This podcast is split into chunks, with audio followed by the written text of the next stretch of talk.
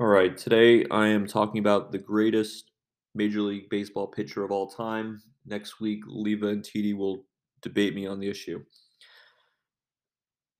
So, obviously, baseball, long history, different eras, very hard to judge, which is why when you look at people's list, you could have one person will have someone at number one, another person won't, won't even have that person in their top 10. So, makes it interesting to talk about to make your case because there's many variables to look at. So a lot of lists start with pitchers from the 60s and 70s because that was a very good era to be a pitcher. Pitchers dominated there and the numbers are good. So when I went through, you know, Juan Marichal, Jim Palmer, Steve Carlton, Tom Seaver, loved here in New York, none of them for me did enough to be considered the greatest ever even Bob Gibson. Now, Bob Gibson, Bob Gibson's 1968, 22 and 4, 1.12 ERA, and after his season, the league actually lowered the pitcher's mound to make it easier for hitters. So you see, he he might have had the one of the, arguably the greatest season of all time, 1968, but it wasn't enough for a career. Now, Sandy Koufax Many people consider him the greatest pitcher of all time. And if you look at his years, 1963 to 1966, three Cy Young Awards, and he finished second twice. And that was when the league only gave out one Cy Young. There wasn't one for the AL Nationals for all Major League Baseball. He also won an MVP. Also impressive. He won four World Series titles, and his postseason numbers four and three with a .0 9.5 ERA. So I can understand why people put Koufax as the greatest ever, but for me, he just didn't do it long enough. You're like I mentioned, those years 1963 to 66. His whole career is really 61 to 66. He retired at 30. Didn't do it for long enough. Longevity matters, and that's why I, I do not consider him the greatest of all time. Now you look at modern day pictures, people we're most familiar with, and in a way they're at a disadvantage because we've seen them up close, so we've seen their flaws. Roger Clemens stands out. He's in terms of wins above replacement, he ranks eighth, which is very high, second among pitchers. But you look for me, okay, he led the league in wins four times led the league in ERA seven times, seven Cy Youngs, an MVP. On the basis of that, again, that's a very strong argument to be the greatest ever. Seven Cy Youngs, led the league in ERA seven times, strikeouts five times. However, there's two big negatives for Clemens. Number one, his postseason record 12 and 8, 3.75 ERA. And we, we saw him up close. He wasn't a great postseason pitcher. And number two is the steroids. 19 uh, so when he left the Red Sox, his last two years, they let him go. It looked like he was on the on the decline. 1995, 10 and 5 with a 4.18 ERA. 96, 10 and 13 with a 3.63 ERA. 33 years old at this point, clearly looks like he's on the downside of his career. He goes to Toronto. We all know he started to work with McNamee. Steroids, 1997, 21 and 7 with a 2.05 ERA. So look at that. From 96, where he was 10 and 13, he went to 21 and 7. ERA went from 363 to 205. So the steroids are too big an issue for me, along with the postseason record. All right, when you're winning, a lot of those Cy Youngs were because you know heavily influenced by steroids. So that's what for me puts Clemens outside of the running. Another one, Randy Johnson, obviously the most intimidating pitcher of the last 20, 30 years. And he was dominant unbelievable with the Diamondbacks. We saw him in the World Series. For me, not enough, though. Not enough. Only led the league in wins once, led the league in ERA four times, Now, his biggest strikeouts, which are a huge stat for me. However, he led the league in strikeouts nine times, but only once on strikeout to base on balls, walks ratio. So he got a lot of strikeouts, but he was also walking a lot of players. And his postseason record, 7 and 9, 3.50 ERA. He was dominant that one year when the Diamondbacks won the World Series, but those early years with the Mariners wasn't a dominant postseason pitcher. So that puts him out of the running. Pedro is an interesting one because, like Bob Gibson, his 1999 season, arguably the best in history. Remember, this was at the height of the steroid era. He was pitching in the AL East. All right, uh, big lineups had to go against the Yankees all the time. This was the Yankees during their championship years in Fenway, which is a good place for hitters. His 99 season, 23 and 4, 2.07 ERA. Okay. 0.9 whip. That means per nine innings, he allowed less than a hit or a walk, which is on average 0.9 whip, which is an, just an incredible season. And that season, he also went in the postseason 2 0 with a zero ERA. So definitely you could argue the greatest season of all time. He just didn't do it long enough. All right. Led the league in ERA five times, led the league in whip six times, three Cy Youngs, became second twice.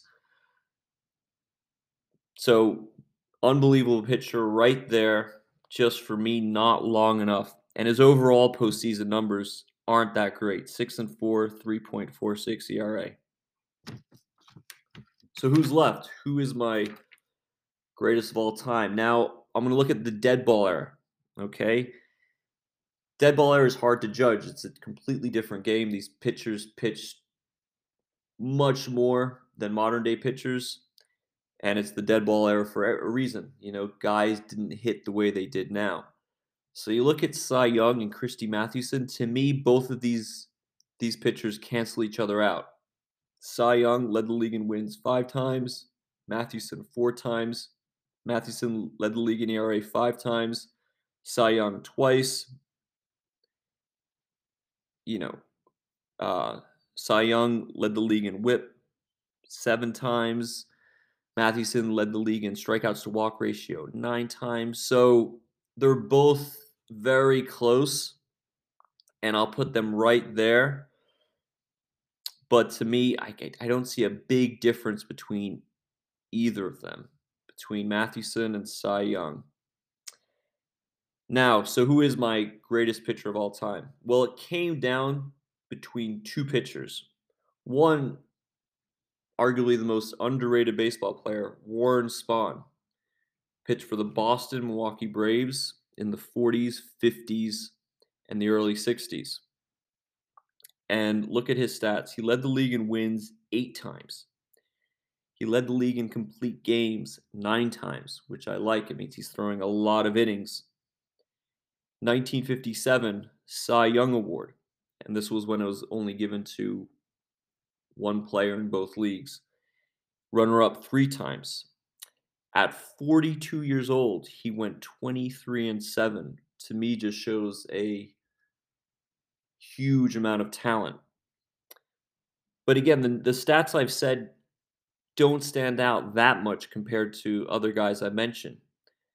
But he missed 1943 to 1945, his mid 20s, to military service. So just imagine missing three years and then coming right back and picking up where you left off. He, if he had those three years Again, he led the league in wins eight times. It could be 11. ERA could be six titles, complete games. You could add another three. His Cy Youngs, he could have won more. So, you know, he lost the prime of his career to military service and still stacks up with the rest of these pitchers. So, Warren Spahn, I gave him strong consideration. Very impressive career. And again, his postseason overall numbers oh, 4 and 3, 3.05 ERA, not great. But in 1957, led the Braves to beat the Yankees, and this was when the Yankees were the greatest dynasty of all time. The those 50s Yankees. On Unbo- so he's right there. So who is my greatest pitcher of all time? Not a sexy choice, but it's Walter Johnson from the Washington Senators. And he did pitch part of his career in the dead ball era, 1907 to 1927. So why is he my top choice? Just consistently the best in the league. Led the league in strikeouts 12 times. All right, 12. Look at other guys I was I was listing off. They led in 5 or 6 years. He led it 12 years. He led in whip. Okay, strikeout to ball ratio 9 times. Whip 6 times. 6 times wins five times ERA, five times innings pitched, won two MVPs, and this was before it wasn't the MVP. It was the Chalmers Award, but still still the most valuable player in baseball. And it was close. You look so what separates Walter Johnson and even people from the dead era, Mathewson, Cy Young, you could look at Warren Spahn. Again, for me, a little bit more consistent than those others. No one else there has a major stat like that where you lead the league 12 times and he did that with strikeouts. And he and he's better in all these categories than Mathewson or Cy Young and obviously people from the modern era. And if you look at war, wins above replacement, this is the ultimate analytics stat. Now, the thing is, the thing with war, it's this formula that nobody really knows exactly how to calculate it, but it's what it's it's the idea of ranking players taking everything into account. Their era, the ballpark they play in, their peers at the time. And obviously number 1 if you look at war is Babe Ruth. Number 3 is Barry Bonds. Obviously Bonds on steroids was as good as anyone. Fourth Willie Mays, 5 Ty Cobb. Henry Aaron. And at number two, who I, I skipped, is Walter Johnson. So that it's got to tell you something based on this war formula. He's second all time in players, obviously number one pitcher. So there's my list. Well, well, there's my number one, Walter Johnson, greatest pitcher of all time, based on his consistency over a 20 year career. I could I, I could hear the argument. Part of his career was in the dead ball era. He played before integration.